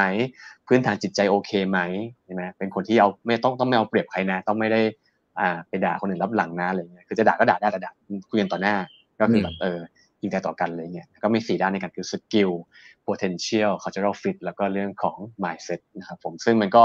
พวกนี้ก็จะไปสะท้อนอยู่ในพวกชุดคำถามที่เราเตรียมเป็น interview guideline กับ hiring manager ในการถามคำถามเวลาสัมภาษณ์งานนะครับผมประมาณนั้นอันนี้ถ้าเป็นเรื่องสกิลเรื่องอะไรนี้พอจะนึกออกแต่ถ้าเป็นเรื่องแบบ cultural fit กับเรื่อง mindset อย่างเงี้ยครับคำถามมันเป็นประมาณไหนครับเท่าที่แชร์ได้ก็ได้ครับคำถามประมาณไหนสมมติเรื่องของ mindset ก็ได้ก็คืออาจจะเล่าถึงเรื่องแบบปัญหาที่เคยเจอเพื่อนร่วมงานดูเขาว่าเขาพูดจาแล้วเขาโทษใครเขาโทษตัวเองบ้างหรือเปล่าเขาโทษคนอื่นอย่างเดียวเลยอะไรอย่างนี้เป็นต้นใช่ไหมหรือว่าเรื่องที่ว่าเคยต้องถูกขอให้ทำอะไรที่ไม่เห็นด้วยหรือเปล่าแล้วเขามีกระบวนการยังไงในการที่เขาจะทำยังไงในเหตุการณ์นั้นซึ่งมันก็ไม่มีคำตอบที่ผิดถูกเนาะแค่พูดเพื่อจะให้เขาฟังเหมือนคล้ายๆขุดไปเรื่อยแหละเพื่อถามปุ๊บแล้วถ้าเขาพูดอะไรมาที่มันน่าสนใจแล้วค่อยๆเจาะตอบไปว่าเขาพูดแค่ตามทฤษฎีหรือเปล่าหรือเขาทำอย่างนั้นได้จริงๆอะไรอย่างเงี้ยมันก็ต้องอาศัยชั่วโมงบินนิดนึงในการที่จะถามในขนาดนั้นนะแต่มันก็แต่ละคนก็ยังไม่ได้ไม่เท่ากันเนาะการสัมภาษณ์แค่ชั่วโมงเดียวมันก็มีพลาดได้บ้างแหละก็จะมีคนที่แบบเข้ามาไม่ใช่นี่หว่าประมาณนั้นครับไม่ใช่ HR ร่วมเข้าสัมภาษณ์ด้วยไหมครับเข้าผมมาสัมภาษณ์น้องจะมีสัมภาษณ์บ้างในบางส่วนนะครับกำลังแค่คิดอยู่มีช่วยในบางตำแหน่งที่ไม่ต้องใช้ความรู้เทคนิคแต่ HR ช่วยสัมภาษณ์ช่วง screening ผล screening ก่อนแค่ดูแบบพูดแล้วถ้าน้องที่อยู่มานานจะบอกว่าคนนี้ไม่ใช่พี่หมายถึงว่าแค่วิธีการพูดจาก็รู้แล้วว่าคนนี้ไม่เหมาะอะไรมันก็ใช่มันจะมีไว้บางอย่างที่เราบอกได้แหละว่าคนนี้ใช่ไม่ใช่อะไรประมาณนี้นะครับครับถ่ายทอดมันจะถ่ายทอดยังไงล่ะแต่ว่าเข้าใจครับแล้ว HR กับตัว OKR เนี่ยครับหลายๆองค์กรก็เริ่มปรับใช้เอามาใช้แล้ว HR เป็นคนจัดการในการทำเรื่องนี้เป็นเจ้าภาพหรือว่าใครเป็นคนจัดการเรื่องนี้ครับเรื่อง OKR ผมแค่สอนตอนบูตแคมป์แต่สุดท้ายแล้วทีมจัดการกันเองเราไม่ได้เป็นคนเจ้าภาพหลักนะครับเอาจริงๆถ้าแชร์ให้ฟังตรงคือว่าในบางทีมก็ไม่มี OKR เพราะว่าธุรกิจมันเปลี่ยนเร็วมากมันตั้ง OKR ไว้ปุ๊บเดี๋ยวพอล็อกดาวน์ปุ๊บเปลี่ยนหมดทุกอย่างเปลี่ยนหมดเลยก็จริงไม่รู้ด้วยธุรกิจที่มันเปลี่ยนเร็วขนาดนี้เราก็เลยบางทีก็ไม่ได้มีอะไรเข้าใจครับใช่ถ้าอย่างนี้ถามอย่างนี้ในเชิงของอาจจะเป็นมุม HR ก็ได้ครับเรื่องของการวัดperformance การดู performance คนแหละว่า high performer กับ low performer เนี่ยแต่ว่าก็คือ based on OKR แหละอันนี้เข้าใจเรา reward คนยังไงแล้วก็จัดการกับ low performer ยังไงอะไรเงี้ยครับแนวคิดเป็นประมาณไหนครับครับก็อันนี้เป็นสิ่งที่ผมพูดตั้งแต่วันแรกที่พนักงานมาเริ่มงานใหม่เนาะว่าเรา rating เรามีการประเมินผลเนี่ยปีละ2 ครั้งคือรอบกลางปี ซึ่งในตอนนี้กำลังทำอยู่แบบเข้าได้เข้าเข็มแล้วแล้วก็อีกทีคือรอบปลายปีเนาะแล้วก็จะมีทำ peer review โน่นนี่นั่นแหละเพื่อแล้วมีทั้ง self review peer review เพื่อจะให้หัวหน้างานมันมีเขามีข้อมูลเพียงพอในการตัดสินใจว่าใช้ grading เท่าไหร่ใช่ไหมฮะซึ่ง rating ของพนักงานที่นี่ก็จะมี2แกนด้วยกันคือแกนของผลงานและแกนของนิสัยใจคอแกนของผลงานก็จะมี0 1 2 3เนาะก็คือ1ก็คือ meet expectation 2คือ exceed expectation แล้วก็3ก็คือเป็นแบบเป็นปรากฏการณ์อ่ะใช่มั้ยฮะแล้วก็ส่วน0คือไม่ได้ทำตามที่คาดหวังว่างั้นเถอะนะฮะก็คือแกนไอ้ grading เราจะซอยย่อยตรงฝั่งที่มันเกิน expectation ไอ้ฝั่งข้างล่างคือถ้าไม่มีก็คือไม่มีแหละก็คือเป็น0ไปเลยไม่ได้มันซอยย่อยว่า partially met อะไรอย่างเงี้ยก็คือไม่มีก็คือไม่มีไปเลยแล้วก็ฝั่งขวาก็คือเรื่องของนิสัยใจคอก็จะเป็น ABC คือเรื่อง core value แหละคุณ innovate faster มั้ย go deeper มั้ย respect everyone มั้ยใช่มั้ยครับ B คือมาตรฐาน B คือโอเคใช่มั้ย A คือดีมาก A คืออาจจะบอกว่า innovate faster มากหรือว่ามีอีกอันนึงที่สำคัญคือต้องมีพลังงานบวกให้กับเพื่อนร่วมงาน positive energy ให้กับทุกๆคนที่ทำงานด้วยส่วน C คือ negative energy พลังงานลบแหละให้เพื่อนร่วมงานใช่มั้ยฮะเพราะฉะนั้นสุดท้ายแล้ว final rating ก็จะมีเป็น combination นะตั้งแต่ 0C 0B 0A 1C 1B 1A จนถึง 3A เป็นต้นใช่มั้ยฮะซึ่งผมก็จะบอกกับทุกๆคนในวันแรกว่าเราคาดหวังให้คุณต้องได้ 1B เป็นอย่างน้อยเนาะ 1B คือเป็นท่ามาตรฐานมันจะพูดให้ฟังว่าแต่ก่อนเราตอนที่ผมเคยเชิญคนมาวีแชร์เคยเชิญคุณต้องมาวีแชร์เคยเชิญพี่ต่อฟิโนเมนามาวีแชร์พี่ต่อฟิโนเมนาเป็นคนที่พ่วงกับโฆษณาที่เก่งมากๆเคยได้รางวัลคานไซออนมาแล้วอะไรอย่างเงี้ยเขาก็เล่าให้ฟังว่าเขาคำหนึ่งที่เขาพูดประจำคือเขาจะให้ความสำคัญกับการแคสติ้งการคัดเลือกนักแสดงมากๆต้องเอาคนที่มันใช่จริงๆมาเราจะได้ไม่ต้องไปฝืนนักแสดงมากถ้าคนที่มันใช่มามันง่ายมากก็เลยพูดว่าถ้าอยากได้ปลาช่อนก็จงออกไปจับปลาช่อนอย่าไปจับปลาแซลมอนแล้วพยายามทำให้เป็นปลาช่อนทำไม่ได้ใช่ไหมเพราะฉะนั้นปลาช่อนของวงไหนก็คือคนที่ควรจะได้ 1B แหละถ้าได้ 1B คือคุณเป็นปลาช่อนที่ดีละใช่ไหมฮะแต่ถ้าคุณมันก็จะมีปลาแบบอื่นเป็นปลาถ้าเป็น 2C อย่างเงี้ย 2C มันคือปลาปิรันย่าไงคือเป็นคนที่เก่งมากนะแต่เพื่อนเจ็บบาดเจ็บล้มตายกันหลายคนอาจจะด้วยวาจาเชื่อเฉือนอาจจะด้วยอะไรก็แล้วแต่ที่ทำให้เพื่อนๆทำงานด้วยแล้วอึดอัดใจนั่นคือ 2C นะฮะนั่นคือปลาพยายามยากหรือปลาทองก็คือ 0A 0A คือนิสัยดีเซย์เยสตลอดเวลาแต่งานตัวเองไม่เสร็จหรืองานเสร็จแล้วต้องตามแก้ตามล้างตามเช็ดอย่างเงี้ยก็เป็น 0A ก็ไม่โอเคเหมือนกันคืออย่างน้อยขอ 1B นะ 1B 1A 2B 2A ก็ได้อะไรอย่างเงี้ยแต่ 2C ไม่เอา 2C นี่แย่กว่า 1B จริงๆแล้วนะครับผมก็เลยเพราะฉะนั้นคนที่ได้0หรือได้ C เนี่ยจะมี penalty อยู่คือ1คือไม่ได้โบนัสประจำปีซึ่งหนักมากนะไปทำงานมาตั้งปีแล้วคุณไม่ได้โบนัสอย่างเงี้ยแม้กระทั่งคุณได้ 2C คุณก็ไม่ได้โบนัสนะคือผลงานคุณดีนะผลงานคุณดีกว่าเพื่อนแต่ว่าคุณนิสัยคุณแย่เนี่ยคุณก็ไม่ได้โบนัส2คือคุณจะไม่ได้ขึ้นเงินเดือนซึ่งมันคือก็เหมือนแทบจะเป็นโทษประหารประมาณนึงอ่ะใช่มั้ยซึ่งคุณมีเวลาปรับตัวสักมีเวลากลับตัว3เดือนแหละว่าคุณกลับตัวได้คุณอาจจะกลับมาเป็น1ปีได้ก็โอเคแต่ถ้ากลับตัวไม่ได้ก็มี2ทางเลือกคือ1คือคุณเปลี่ยนทีมหรือ2คือคุณเปลี่ยนบริษัทถ้าคุณเปลี่ยนทีมเพราะว่าคุณอาจจะไปเหมาะกับสกิลเซ็ตคุณอาจจะเหมาะกับหรือว่าเนเจอร์คุณเหมาะกับทีมอื่นมากกว่าหรือเปล่าเหมาะกับงานอื่นมากกว่าหรือเปล่าหรือถ้าคุณแบบไม่เหมาะกับองค์กรนี้เลยอะไรเงี้ยคุณก็ต้องย้ายบริษัทไปซึ่งมันก็ดูใจร้ายมากแล้วคิดภาพต้องว่าวันน้องเข้ามาวันแรกเป็นจอยเนอร์เข้ามาวันแรกแล้วเขาได้จริงได้ยินประโยคนี้ว่าถ้าคุณเล่น0หรือ C เนี่ยคุณมีเวลา3เดือนอย่างเงี้ยเขาก็ค่อนข้างช็อกกันแต่มันผมก็จะบอกว่ามันคือวิธีเดียวที่เราจะรักษาคนที่เก่งและดีกับองค์กรได้พอได้องค์กรไม่กล้าลงดาบกับคนที่นิสัยไม่ดีหรือคนที่ทำงานไม่ได้เรื่องสุดท้ายแล้วองค์กรก็จะเก็บคนดีๆไปไม่ได้ไงเพราะเรามัวแต่เกรงใจคนที่เรามัวแต่เกรงใจโลว์เพอร์ฟอร์เมอร์จนทำให้คนที่ดีๆมันทำไม่ได้แล้วไปที่อื่นดีกว่าใช่ไหมฮะมันก็เราพยายามจะทำกลับกันคือเราต้องเด็ดขาดกับคนที่ไม่ได้แมทช์กับเราไม่ใช่คนเขาไม่ใช่คนที่แย่นะเขาแค่ไม่ได้เหมาะกับเราซึ่งเราก็ผิดด้วยที่เราเขาเข้ามาตั้งแต่ต้นแต่เขาไม่เหมาะกับเราคือยิ่งอยู่ต่อไปมันเจ็บอ่ะยิ่งอยู่ต่อไปยิ่งเจ็บทั้งสองฝ่ายเราจากกันด้วยดีดีกว่าประมาณนี้นะฮะโอเคตรงนี้ไม่รู้คุณต้องมีคำถามเพิ่มหรือเปล่าอะไรยังไงเพราะมันก็ค่อนข้างโหดแหละอ๋อผมว่าจริงๆมันก็เห็นเป็นรูปธรรมอะครับเพราะว่าหนังสือก็เขียนเรื่องพวกนี้เยอะแต่พอพี่ดุ๊ดเล่าเหมือนกับ implement มาแล้วแล้วก็คิดว่าแล้วเรา implement มาแล้วรู้สึกว่าเป็นทางที่ถูกต้องแล้วก็ดีและ feedback เป็นไงบ้างครับผมว่ามันโอเคนะผมว่ามัน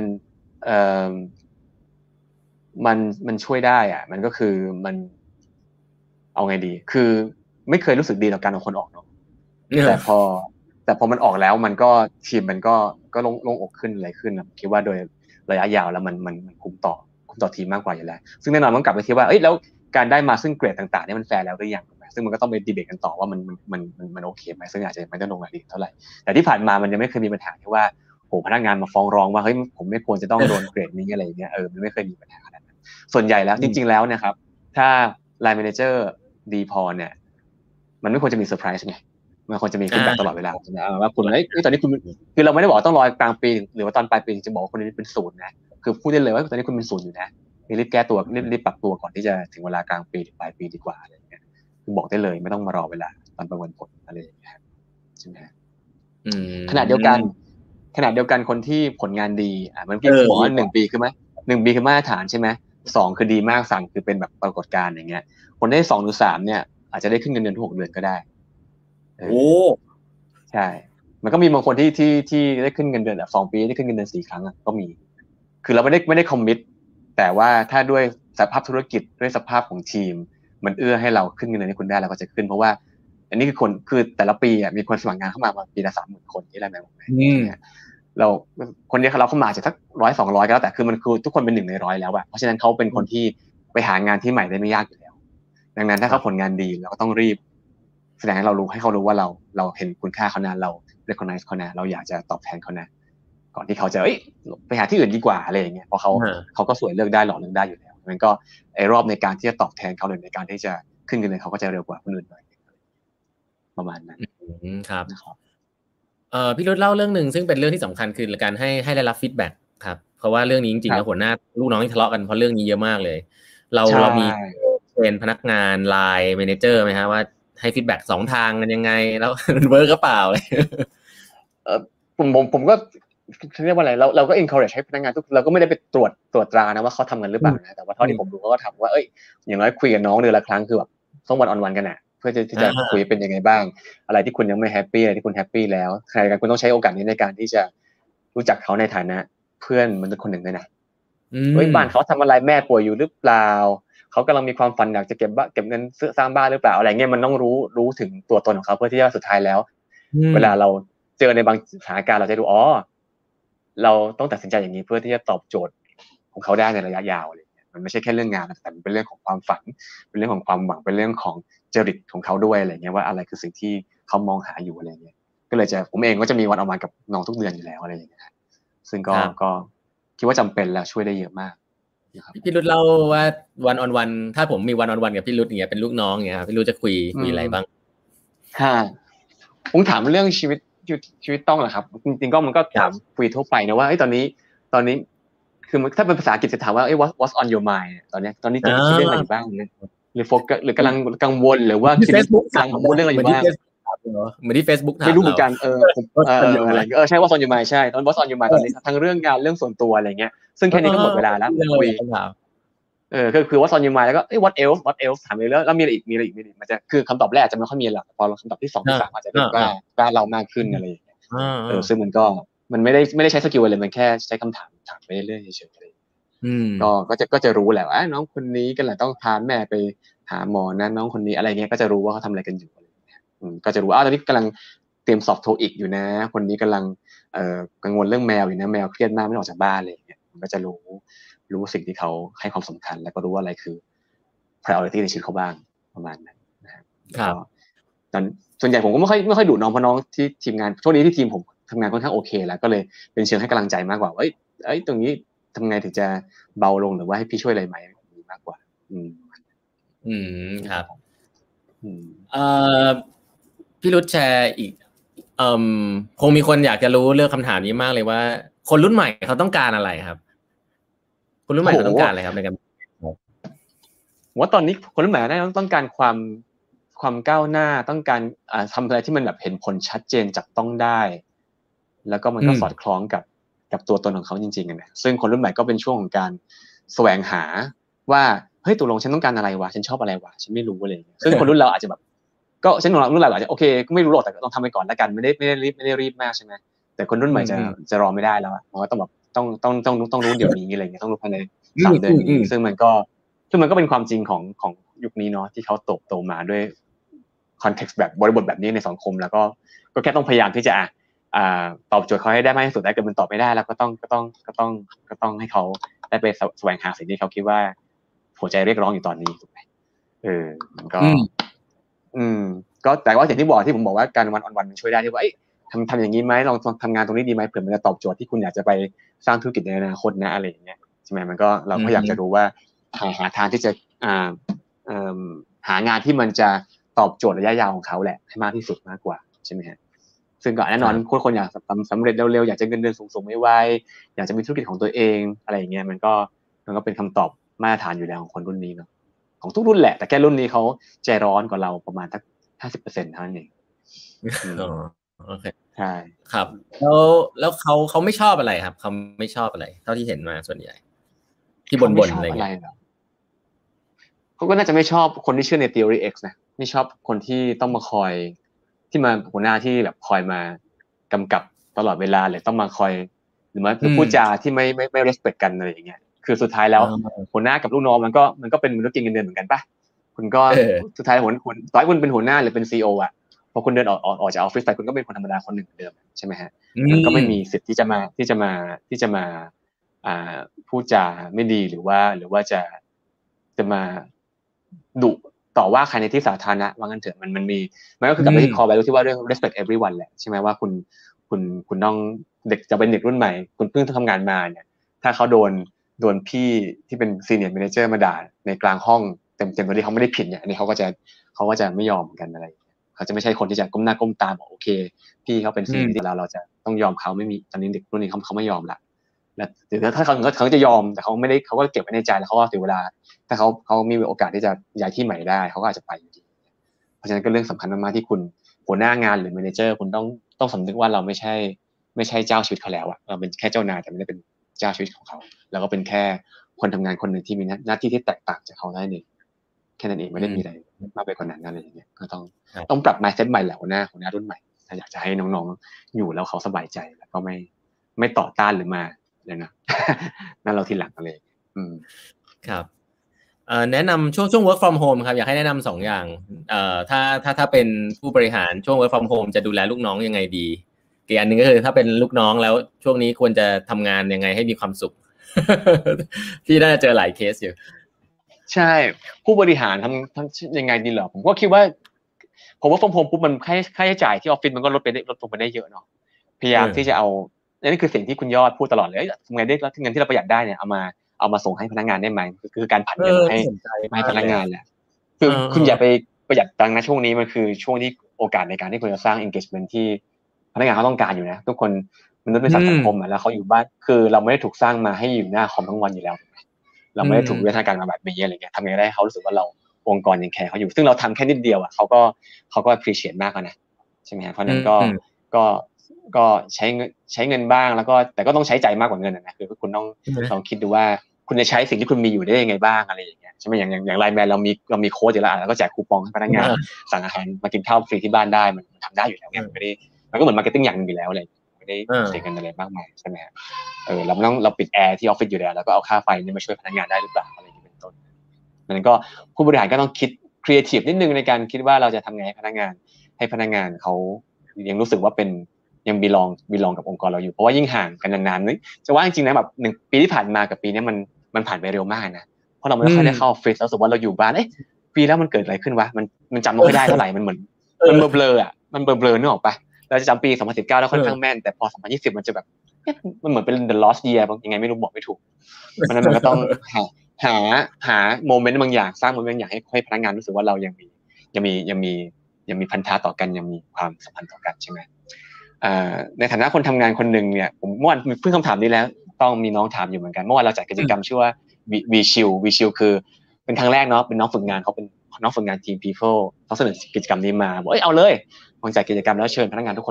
กคนมาเข้าอย่างเงี้ยก็มีคนมาเข้ามาทั้ง300กว่าคนเนาะเกือบ300คน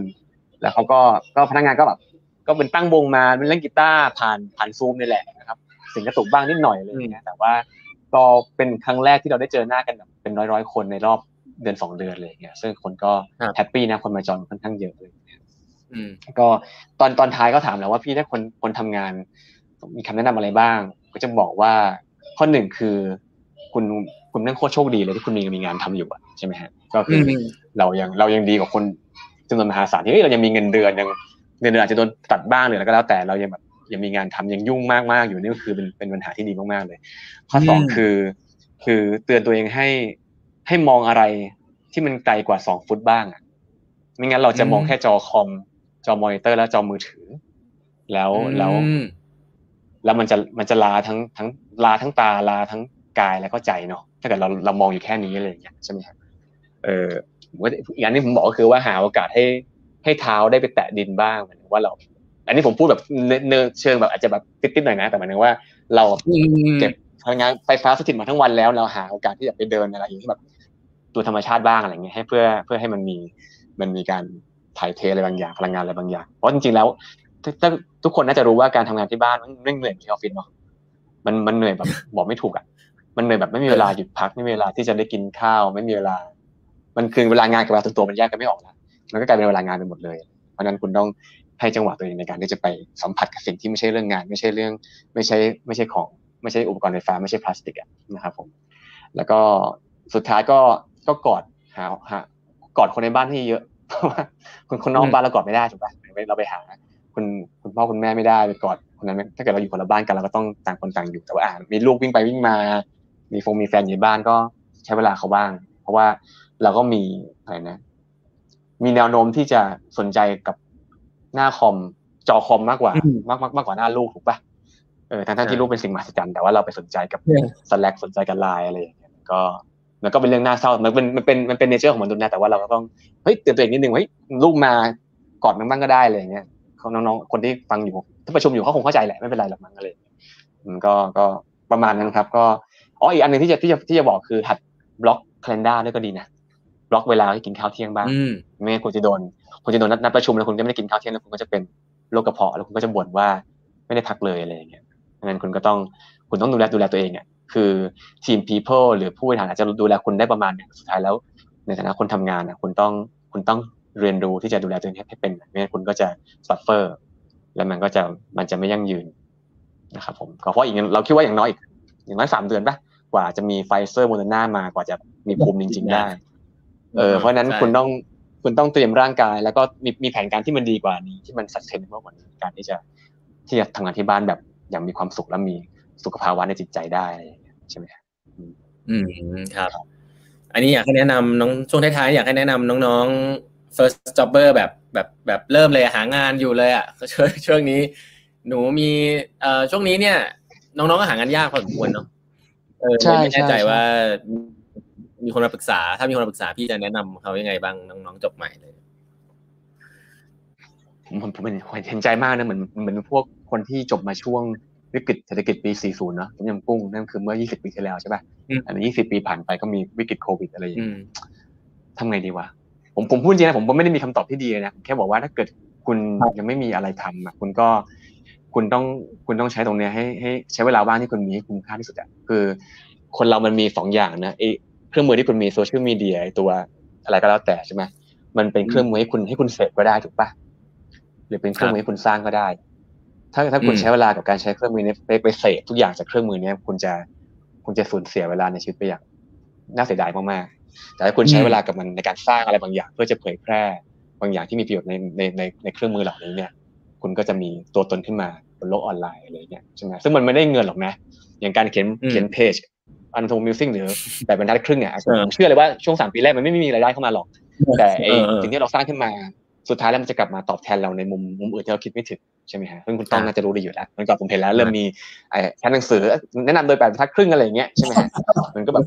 ใช่มั้ยมันก็มาอย่างงี้ได้ถูกมั้ยมันก็เลยคิดว่าของพวกเนี้ยถ้าตัดใดที่เราไม่หยุดที่จะส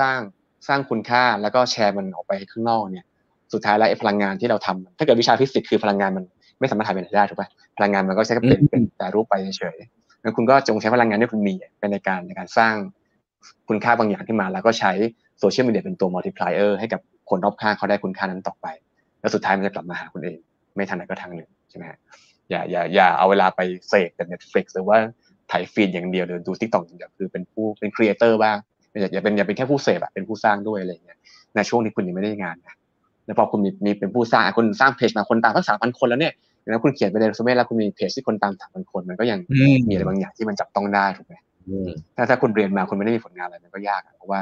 สมัยนี้เค้าก็มองที่ impact ที่คุณสร้างขึ้นจริงๆมากกว่ายิ่งถ้าคุณอยากทำงานองค์กรดีๆนะองค์กรดีๆที่ได้เรซูเม่ปีละ 30,000 ใบอย่างเงี้ยคุณทำงานให้เรซูเม่ของคุณมันดีคนอยากจะเรียกคุณมาสัมภาษณ์อ่ะมันไม่ได้ง่ายนะครับผมครับเห็นใจแต่ว่าครับผมเชิญครับคำถามสุดท้ายครับแต่เพราะว่าเกรงใจพี่รุตเหมือนกันครับก็พี่รุตในงานตัวเองที่เป็นทำเอชอาร์มาความภาคภูมิใจที่ทำมาทั้งหมดเนี่ยคือเรื่องอะไรครับความภาคภูมิใจเหรอมันงานมันยังไม่จบนะครับต้องถ้าแชร์จริงคือมันคือการได้สร้างทีม people ในแบบที่พี่ฝันไว้มันก็คือสิ่งที่พี่แชร์น้องๆฟังนั่นก็คือว่าพี่ก็อยากจะสร้างทีม people ที่มันเจ๋งที่สุดในเมืองไทยอ่ะซึ่งมันก็มีหลายปัจจัยนะแต่ว่าผมคิดว่าถ้าเกิดทำได้แล้วมันทำแล้วมันเป็นแล้วมันเผยแพร่แล้วมันทำให้องค์กรอื่นๆลองทำตามไม่ต้อง copy นะแค่เลยลองเอาบางอย่างมาทำตามแล้วมันทำให้คนทำงานมันมีชีวิตที่ดีขึ้นอย่างเงี้ยผมว่ามันเป็นสิ่งที่น่าจะมีประโยชน์ต่อประเทศไทยมากๆเลยมันก็เลยกำลังอยู่ on the way ที่เราจะอยากจะสร้างองค์ทีม HR ที่มันสามารถช่วยให้เกิดcase study หรือเป็น best practice ในอนาคตให้กับองค์กรในเมืองไทยได้นั่นคือสิ่งที่ผมอยู่ในจุดที่ทำได้เพราะว่าโอเคโชคดีรู้จักกับ co-founder รู้จักกับอะไรหลายๆอย่างมันทำให้สิ่งที่เราทำมันเกิดให้ผลักดันได้ง่ายแล้วก็ตอนนี้ทุกอย่างมันเป็นใจนะก็เลยอยากจะทำให้เกิดขึ้นมาให้ได้ในการที่จะสร้างทีม people ที่ดีที่สุดที่เมืองไทยเคยมีมานะครับผมก็กำลังทำอยู่ on the way แล้วก็มั่นใจว่าถ้าเกิดมีเวลาเพียงพอแล้วก็ถ้าไม่เจอเซอร์ไพรส์อะไรระหว่างทางเนาะใช่มั้ยมันก็คิดว่ามีศักยภาพที่จะทำได้ครับผมครับก็ครับจริงๆเชื่อเหลือเกินครับว่าจริงๆหลายๆท่านที่อยู่ในวันนี้เนี่ยได้ประโยชน์ดูจากคอมเมนต์เนี่ยได้ประโยชน์กันเต็มๆเลยนะครับแล้วก็ผมก็ต้องบอกว่าถ้าพูดถึงทีม HR ในเมืองไทยเนี่ยเรานึกไม่ค่อยออกครับแต่ผมมันนึกหน้าทีมของ LINE MAN Wongnai ออกว่าแบบเป็นทีมที่รุ่นใหม่แล้วก็มีวิธีคิดอย่างเงี้ยคือแล้วหลายอันผมก็คิดว่าเราก็ไม่ได้คิดเองหมดหรอกแค่ว่าเราไปเอาของที่เราเห็นมันดีเอามาทดลองซึ่งผมว่าเนี่ยมันก็ใหม่ในมุมมองการเป็น HR ที่กล้าทดลองเรื่องมนุษย์เรื่องคนแล้วก็ยินดีที่จะเรียนรู้ไปกับมันก็อันนี้ฟังแล้วก็คอนเฟิร์มในหลายๆเรื่องที่คิดว่าเป็นอย่างนั้นแล้วก็โอ้โหเป็น living example ที่ดีมากๆเลยครับไงวันนี้ขอบคุณพี่รุตมากๆเลยนะครับคิดว่าผมได้มีโอกาสเชิญมาใหม่ยินดีมากครับผมขอบคุณมากเลยครับผมขอบคุณมากเลยครับผมสวัสดีนะครับสวัสดีครับสวัสดีครับก็ไม่รู้เลยคนรู้สึกมันผมป่ะนะครับวันนี้ผมฟังแล้วผมเหมือนเห็น living example ของการบริหารงานที่ผมเคยอ่านมาเยอะมากนะครับแล้วก็หลายๆครั้งเนี่ยสัมภาษณ์ไม่ค่อยได้สัมภาษณ์ทีม HR เท่าไหร่เขาต้องบอกว่าเข้าไม่ถึงทีม HR ละกันนะครับแล้วก็หลายๆครั้งเนี่ยเราพูดถึง CEO พูดถึงคนทำขาธุรกิจซะเยอะแต่ยุคนี้เขาอย่างที่แจ็คเวลช์บอกผมยังเชื่อนะครับทีม HR เนี่ยถ้าสำคัญไม่มากที่สุดเนี่ยก็สำคัญเท่ากับ CFO นะฮะคือสำคัญไม่แพ้ CFO นะครับแล้วก็เป็นทีมที่ปัจจุบันเนี่ยถ้าองค์กรหลายๆที่ยังไม่รู้ตัวเนี่ยเป็นทีมที่สำคัญมากครับทีมในการหาคนเข้ามาเพราะว่าคนสำคัญเพราะโลกทุกวันนี้เวลาโลกมันเปลี่ยนแปลงเร็วอะครับประโยชน์ที่คุณเชื่อใน theory Y อย่างที่พี่รุตบอกเนี่ยก็คือว่าองค์กรมันจะปรับตัวได้เร็วมากไม่ต้องให้รอให้ใครมาสั่งเพราะทุกคนเขาปรับตัวได้เร็วเพราะว่ามีความเชื่อใจทำให้องค์กรมัน move ไปได้เร็วนะครับเพราะฉะนั้นเรื่องนี้มีความสำคัญมากๆถ้าคุณยังเชื่อว่าเป็น theory X อยู่คนไว้ใจไม่ได้คุณก็ต้องสร้างระบบระเบียบขึ้นมาเต็มไปหมดอาจจะทำให้คุณมีงานทำนะแต่มันเป็นงานที่ไม่ค่อยน่าทำหรอกแล้วก็คนที่คุณได้เข้าไปก็จะเป็นคนที่เป็นแบบนั้นจริงๆนะครับเพราะว่าคุณเชื่อแบบนั้นคุณก็จะ attract คนแบบนั้นซึ่งตรงกันข้ามกับสิ่งที่พี่รุตมองไว้คือว่าเขาเชื่อว่าคนเชื่อใจได้เขาก็หาคนที่เชื่อใจได้เข้าไปแล้วก็บริหารโดยการ support อบอุ้มพนักงานให้เขาได้ทำงานได้เต็มที่นะครับโดยใช้ความไว้เนื้อเชื่อใจนี่แหละก็ชัดเจนนะครับวันนี้ก่อนที่จะออกไปอาจจะฝากคอมเมนต์ไว้ให้หน่อยนะครับหลายๆคนคอมเมนต์กันเข้ามาว่าคอมเมนต์ไว้ให้นิดนึงนะครับว่าชอบไม่ชอบได้เรียนรู้อะไรบ้างในไลฟ์ครั้งนี้นะครับแล้วก็ เพื่อที่จะได้เห็นฟีดแบ็กแล้วก็จะเอาไปปรับปรุงดูว่าตรงไหนที่ช่วยได้เพิ่มขึ้นนะครับหนังสือของพี่รุธเนี่ยThank God It's Monday กับช้างกูอยู่ไหนเนี่ยเป็นหนังสือเกี่ยวกับ HR ที่จริงๆผมว่ารวบรวมบล็อกของพี่รุธนะครับอยากให้เข้าไปดูกันอนันทวงศ์ Musing นะครับก็เซิร์ชก็จะเจอแหละนะครับแล้วก็เป็นคอนเทนต์ที่เหมือน8 บรรทัดครึ่งเลยอันนี้ผมบอกได้เลยว่าคอนเทนต์เรื่อง HR เนี่ยดีกว่า8 บรรทัดครึ่งอีกนะครับลองเข้าไปดูได้เป็นบล็อกที่แกเขียนเองนะแกเขียนเองแล้วก็ผมก็แอบเข้าไปอ่านตลอดนะครับก็อย่าเรียกว่าแอบเข้าไปอ่านเลยเรียกว่ามันโผล่ขึ้นมาในฟีดผมตลอดเวลาเพราะผมก็จะกดไลค์ชอบคอนเทนต์พวกนี้อยู่แล้วนะครับก็เป็นคอนเทนต์ในเมืองไทยคนเขียนเมืองไทยผู้บริหารเมืองไทยซึ่งไม่ค่อยมีเพราะว่าผู้บริหารเมืองไทยส่วนใหญ่ก็อาจจะไม่ค่อยได้ทำคอนเทนต์แต่อันนี้ก็เป็นคนหนึ่งซึ่งผมก็ติดตามนะครับก็อยากจะให้ทุกคนลองติดตามดูแนวคิดของการบริหาร HR ที่มันเป็นเรื่องจริงแล้วก็เอามาใช้จริงๆนะครับอย่างแนวคิดอย่าง Netflix ที่บอกว่าไม่มี vacation เนี่ยคนก็ยังดีเบตกันอยู่เลยผู้บริหารเมืองไทยก็ยังมาดีเบตว่าแบบใช้ได้ใช้ไม่ได้นะครับพี่รุธแกทำไปตั้งนานแล้วนะครับเวิร์กไม่เวิร์กช่างมันแต่ว่าเขาไม่มานั่งวงดีเบตเขาไม่มาตั้งวงดีเบตอะคุณนะฮะเขาก็ไปลองเวิร์กไม่เวิร์กก็เรื่องของเขาแล้วคนที่ได้เรียนรู้เยอะสุดก็คือใน LINE MAN Wongnai นั่นเองนะครับเพราะฉะนั้นก็ชื่นชมนะครับแล้วก็หวังทุกท่านจะได้ประโยชน์วันนี้ไม่มากก็น้อยนะครับติดตาม8 บรรทัดครึ่งได้ในหลายช่องทางนะครับไม่ว่าจะเป็น Facebook นะครับ LINE OA ของ8 บรรทัดครึ่งนะครับเครื่องหมายแอดแล้วก็ @half ครับ EIGHTHALF นะฮะส่งข่าวสารไปให้ทุกวันนะครับ YouTube ของ8 บรรทัดครึ่งนะครับวิดีโอเหล่านี้สัมภาษณ์คนมาเกือบ 40-50 คนแล้วเนี่ยผมกลับไปดูย้อนหลังผมยังสนุกเลยนะฮะอันนี้พูดตามตรงก็กลับไปดูกันได้ครับคนเก่งๆทั่วฟ้าเมืองไทยที่ผมต้องบอกว่าผมก็ชื่นชมแล้วก็เลือกมาเองทุกคนว่าอยากจะคุยกับคนเหล่านี้นะครับว่าแล้วก็ลองเข้าไปดูย้อนหลังกันได้ฟรีๆเลยนะครับก็ถามเองคุยเองทุกคนนะครับไม่มีตัวแทน ก็ไปดูกันได้นะครับเป็นไลบรารีที่ผมคิดว่าดีนะฮะเห็นของตัวเองทำแล้วรู้สึกภูมิใจที่ตัวเองทำมากอันนี้ขออนุญาตชมเองนิดนึงรู้สึกว่าโอ้อึดจังเลยทำมาได้ตลอดหลายๆครั้งที่แล้วก็พยายามจะเชิญคนเก่งๆเข้ามาเรื่อยๆครับก็ลองไปติดตามย้อนหลังกันได้นะครับพอดแคสต์ของ8 บรรทัดครึ่งก็ยังทำอยู่ทุกวันนะครับเราหนังสือเต็มหมดเลยนี่มีหนังสือกองโตเลยอยู่ข้างหลังนี้แล้วก็จริงๆต้องขอบคุณนะขอบคุณทาง Asia Books นะครับที่ไว้ใจส่งหนังสือมาให้ตลอดเลยชอบเห็นว่าผมชอบอ่านหนังสือภาษาอังกฤษก็จะตอนนี้เราทำงานร่วมกันก็คือเขาสนับสนุนหนังสือให้ผมนะครับผมก็เอามาอ่านเอามาเล่านะครับก็ใครที่สนใจหนังสือแนวนี้เนี่ยก็เข้าไปซื้อได้ในเว็บไซต์ของ Asia Book นะครับผมเนี่ยเหมือนโดนหลอกมานานไปซื้อ Book Depository มานานมากนะครับก็คือเป็นร้านหนังสือต่างประเทศที่มีทุกเล่มเลยแต่ว่าต้องใช้เวลานานมากในการส่ง2 อาทิตย์3 อาทิตย์อะไรเงี้ยเพราะว่าจริงๆร้านออนไลน์ของเมืองไทยหนังสือภาษาอังกฤษ Asia Books เนี่ยมีหนังสือที่ครบถ้วนมากนะครับแล้วก็ที่สำคัญคือราคาถูกกว่าด้วยนะครับเพิ่งรู้เนี่ยโง่มาตั้งนานก็ถ้าสนใจหนังสือแนวภาษาอังกฤษธุรกิจอะไรอย่างแนวที่ผมพูดเนี่ยก็เข้าไปซื้อที่ Asia Books ได้นะครับก็เดี๋ยวแปมทัดขึ้นก็จะมีโค้ดส่วนลดมาให้เรื่อยๆนะฮะก็ได้รับการสนับสนุนก็แล้วก็ชื่นชมนะครับในแนวคิดของ Asia Book ที่ทำร้านหนังสือนะครับหลังๆนี่ก็เข้าไปก็รู้สึกว่ามีหนังสือดีๆเยอะมากนะครับก็แนะนำละกันนะครับขออนุญาตขอบคุณทาง Asia Book ด้วยนะครับวันนี้เวลาหมดแล้วนะครับยังไงฝากติดตามแล้วก็คอมเมนต์กันไว้ครับขอบคุณมากนะครับสวัสดีครับ